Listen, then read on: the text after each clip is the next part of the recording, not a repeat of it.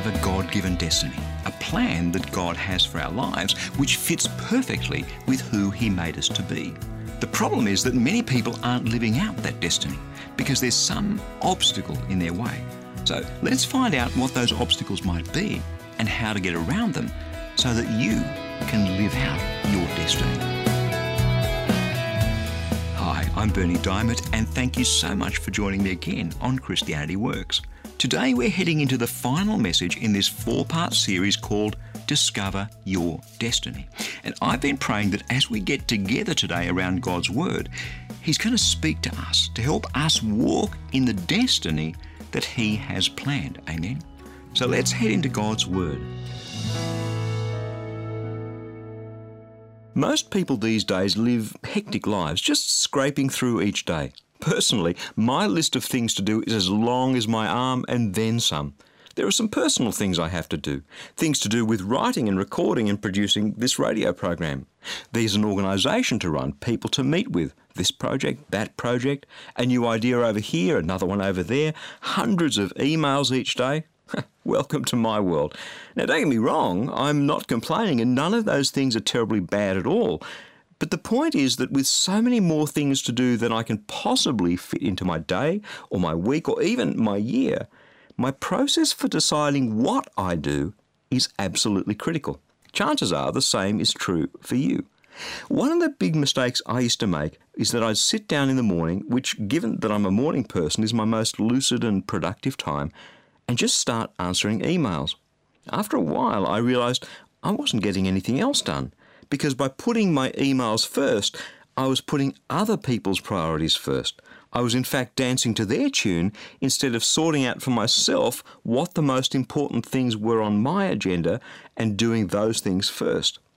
There's a well known principle or framework that you read in a lot of management books that sets out the difference between what's urgent and what's important. And what you discover is that almost nothing that's urgent is important, and almost nothing that's important is urgent.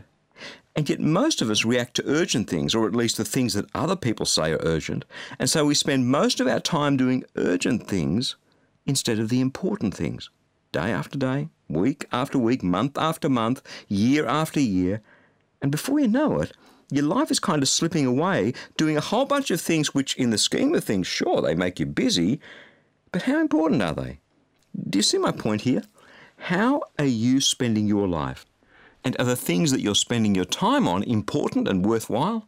I guess I'm asking those questions for you to ask them of yourself and answer them. Come on, be brutally honest. For instance, making sure I have some time with my beautiful wife Jackie is important. Making sure I encourage her and give her a hug and a kiss and spend some unhurried time with her in the morning over breakfast is really important. But it's not urgent. It's not as urgent as, say, as the email that comes in from a radio station somewhere around the world that says they weren't able to download tonight's radio program from our FTP server. And yet, what I used to do, because remember, mornings are my most productive time, is get up early and spend no time at all with Jackie over breakfast and just work furiously through that time. And by the time she comes home from work and I come home from work, we're both tired, and there you go. We haven't spent any time together. Do you see how easily this stuff happens in people's lives? The urgent trumps the important in so many people's lives. And before you know it, your life is falling apart. Things are in a mess. Marriages are falling apart, all because we allow the urgent to crowd out the important. It's scary, isn't it? So, what about you? What about your life? Are you letting the myriad of urgent things crowd out the important things like spending time with people, managing your finances properly, nurturing your children, developing relationships with your co workers? See, all those things are incredibly important, and in many a person's life, they're being cast aside simply because we're too busy doing the urgent stuff. I don't have time to exercise. Well, if you don't make time for exercise, which is important, let me tell you, you'll certainly be making time for sickness, which will be urgent. And actually, that's how it works. Doing the important things generally over time reduces the number of urgent things that you need to do. Because if the important things go undone, that leads to crises, and those crises increase the number of urgent things requiring an immediate response. I don't know what your destiny is, but this is what I do know. It doesn't lie in the myriad of things that other people tell you are urgent. It lies in the things that in your heart of hearts you know are important. If you or I went to God, this God who handcrafted us, who designed us in his heart, blueprinted our DNA, if we went to him and said, Lord, what's the most important thing that I have to do with my life? What do you think he'd answer? What would he put at the very top of our to do lists? Well, actually, we already know. A clever young lawyer once asked him a very similar question. The lawyer sort of said, and, and this is my paraphrase, well, Jesus, you and I both know that the law of Moses handed down over all those years, there are 613 commandments and prohibitions. That's kind of a lot. I mean, that's a lot day to day to remember to do. So, how would you sum up the law? I mean, if I'm trying to prioritize these things in my life, which one of all those commandments is the most important one? You can read the exact words in Matthew's Gospel, chapter 22, and in fact, Mark chapter 12. And if I had to paraphrase Jesus' reply in kind of here and now speak, it'd run something like this Look, I know you have a lot of things to do. There are lots of rules do this, do that. They're all good things, but you can sum up the whole law in just two commandments to love the Lord your God with all your heart, with all your soul, all your mind, and all your strength. That's the most important one. And the second one's just like it love the people around you as much as you love yourself. That's the whole law in a nutshell. And you know something? The most important thing that I do almost every day, the thing that I do before anything else, is that I spend an hour or so alone with Jesus praying, reading the Bible, asking Him questions. And that's what sets the course for my whole day. And day after day, month after month, year after year. Actually, it sets the course for my whole life. It is quite simply the single most important thing that I do. And it's through that time with Him that I've discovered my destiny.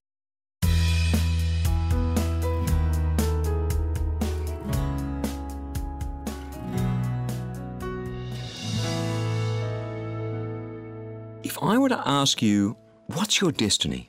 What were you put on this earth to achieve, to do? What impact are you meant to have on this planet of over 7 billion people? What's the point of your life? And is it heading in the right direction? I wonder how you'd answer those questions. I ask those questions of people rather a lot, and I can tell you the number of people who have a clear sense of destiny and purpose and direction. Well, you know, it's less than 5%, maybe 1 in 20, maybe.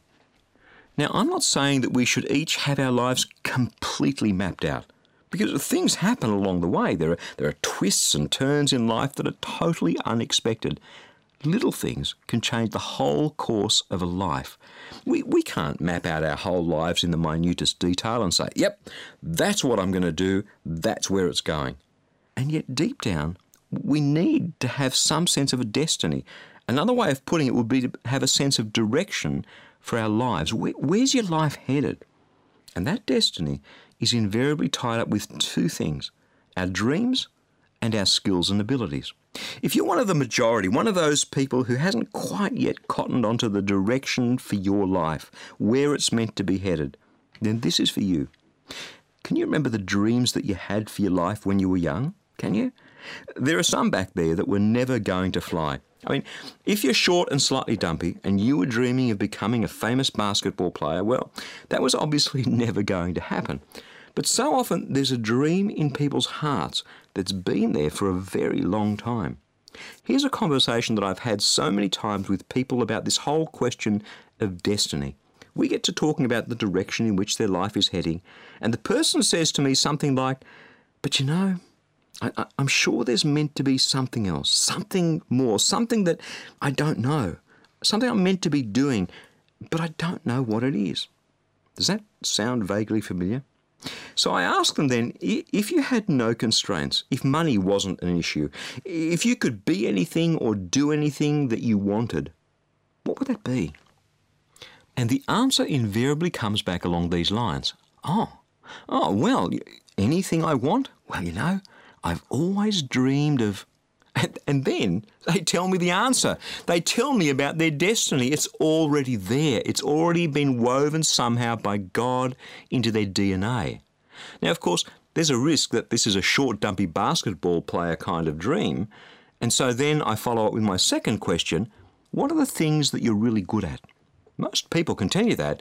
And what I've found is that there is almost always, in 90% of cases, a wonderful fit between their dream and their natural skills and gifting. You know something? We've just discovered their destiny. We've just discovered what they're meant to be doing with their lives. And the tragedy, I mean, the absolute tragedy, is that deep down they probably already knew that. So, what's held them back? The constraints we put on our lives. Remember my first question? If you had no constraints, if money wasn't an issue, if you could be anything or do anything that you wanted, what would that be? My question removes the constraints.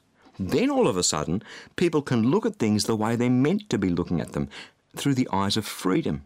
For 20 years, I was a high priced IT consultant, but there came a time of dissatisfaction, a time when I really came to the conclusion that I wasn't fulfilling my destiny. Over a few years, the opportunity emerged to do what I'm doing now, to produce these radio programs and use one of the small handful of talents that I naturally have, which is to be a communicator, to bring hope and change and transformation into people's lives through these radio programs. But that meant taking a risk.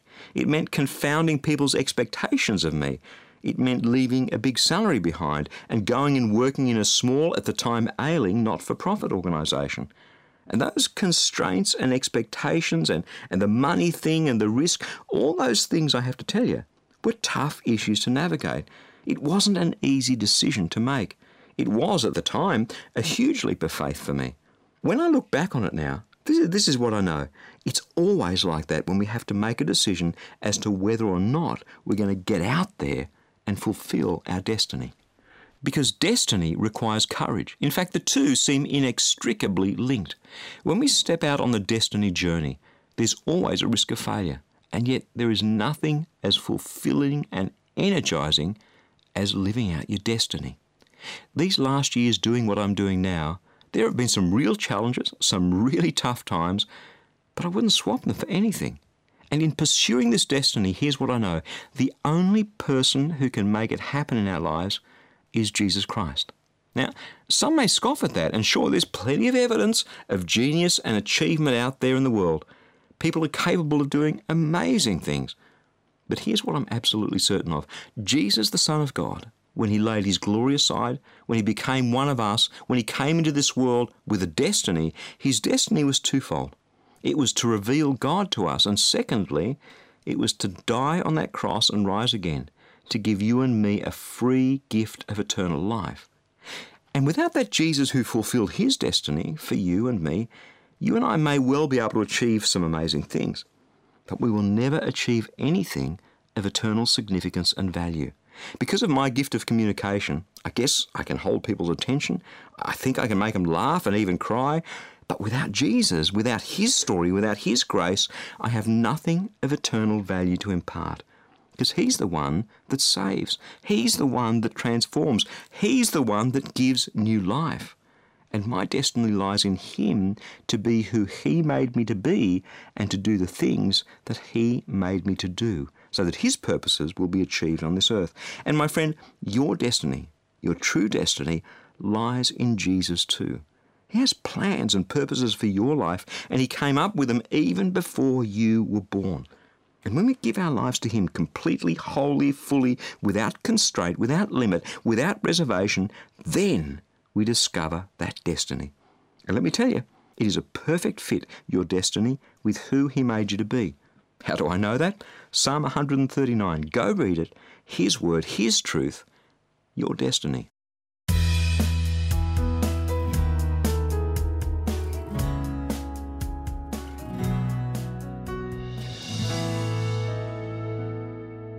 The final obstacle to living out our destiny is this we compare ourselves to other people.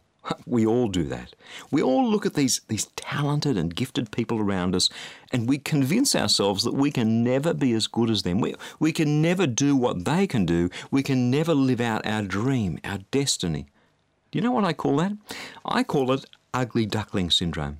Hans Christian Andersen's powerful story, The Ugly Duckling, is a literary classic. Not so much because of the way it was written. My hunch is that the piece probably loses some of its poetry and lilt having been translated into English. Now, the, the power of the ugly duckling, the thing that's made it a classic, is in the way that it resonates so deeply in our souls. A swan's egg, by some strange set of events, finds itself in a duck's nest in a farmyard. And so a swan is born into a family of ducks. No one really cares why or even realizes that it's happened.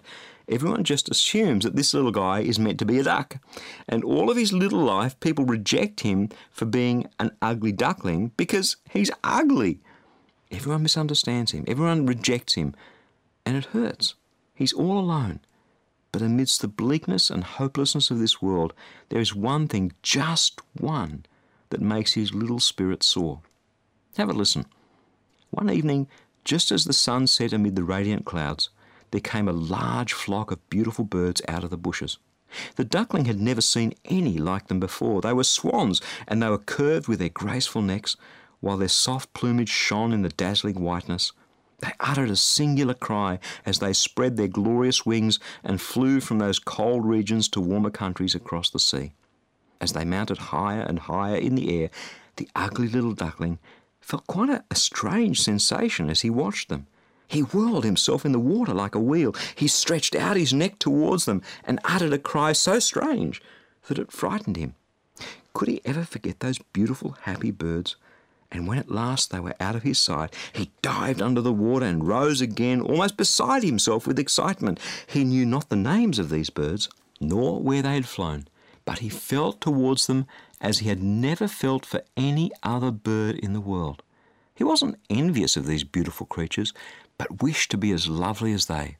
Poor ugly little creature, how gladly he would have lived even with the ducks had they only given him some encouragement. At the moment, he didn't yet know who he was. He just knew who he wanted to be.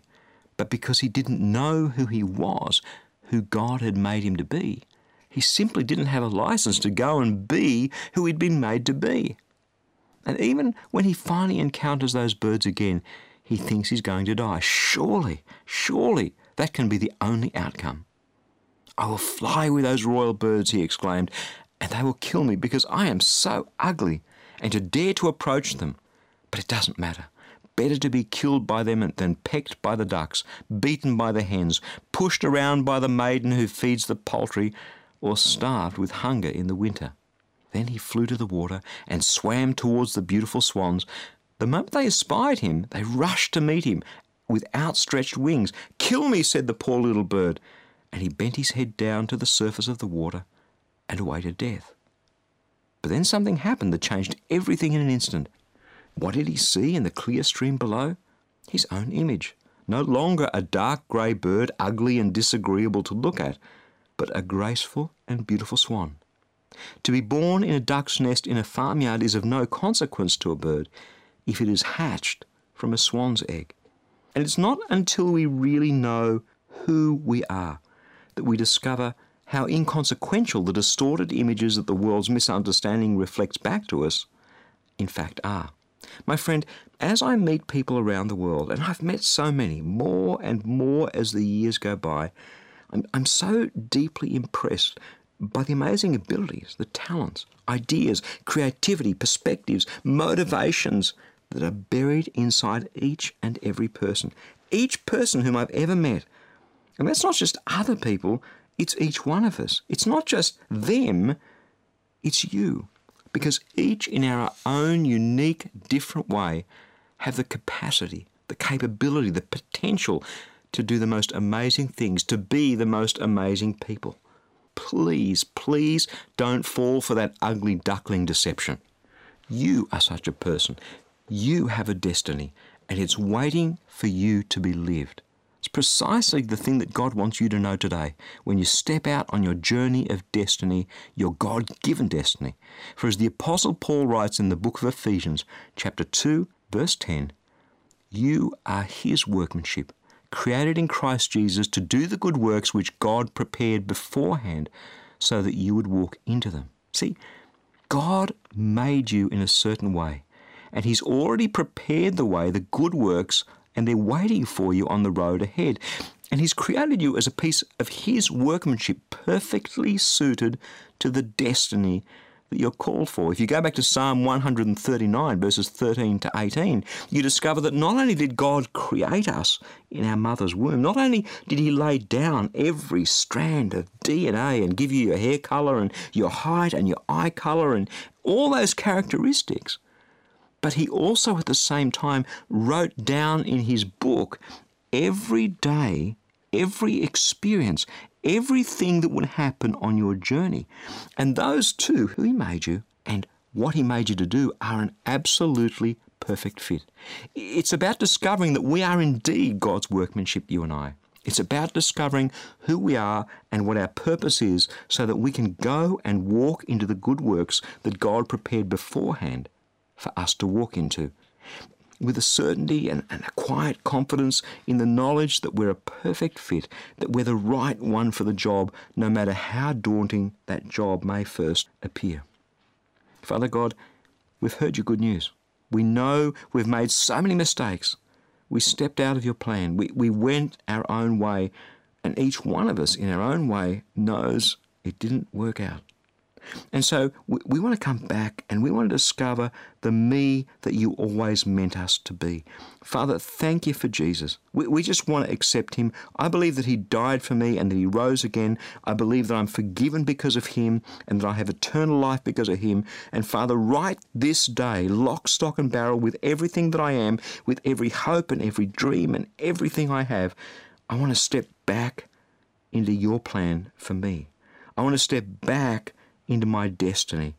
I give everything I am and everything I have to you for you to do with as you please. Father God, thank you that you do have a plan. Thank you that I can just come back because of Jesus. And thank you, Father, that in that plan I'll get to know you. And as I get to know you more and more and more, I'll discover the person I was always meant to be. I'll discover the destiny that you have for me. I'll discover in my, my heart and in my experience that I am your workmanship, created in Christ Jesus to do the good works that you prepared beforehand so that I could walk into them. Father, in the mighty name of Jesus, I want to thank you. I want to thank you for giving me this life.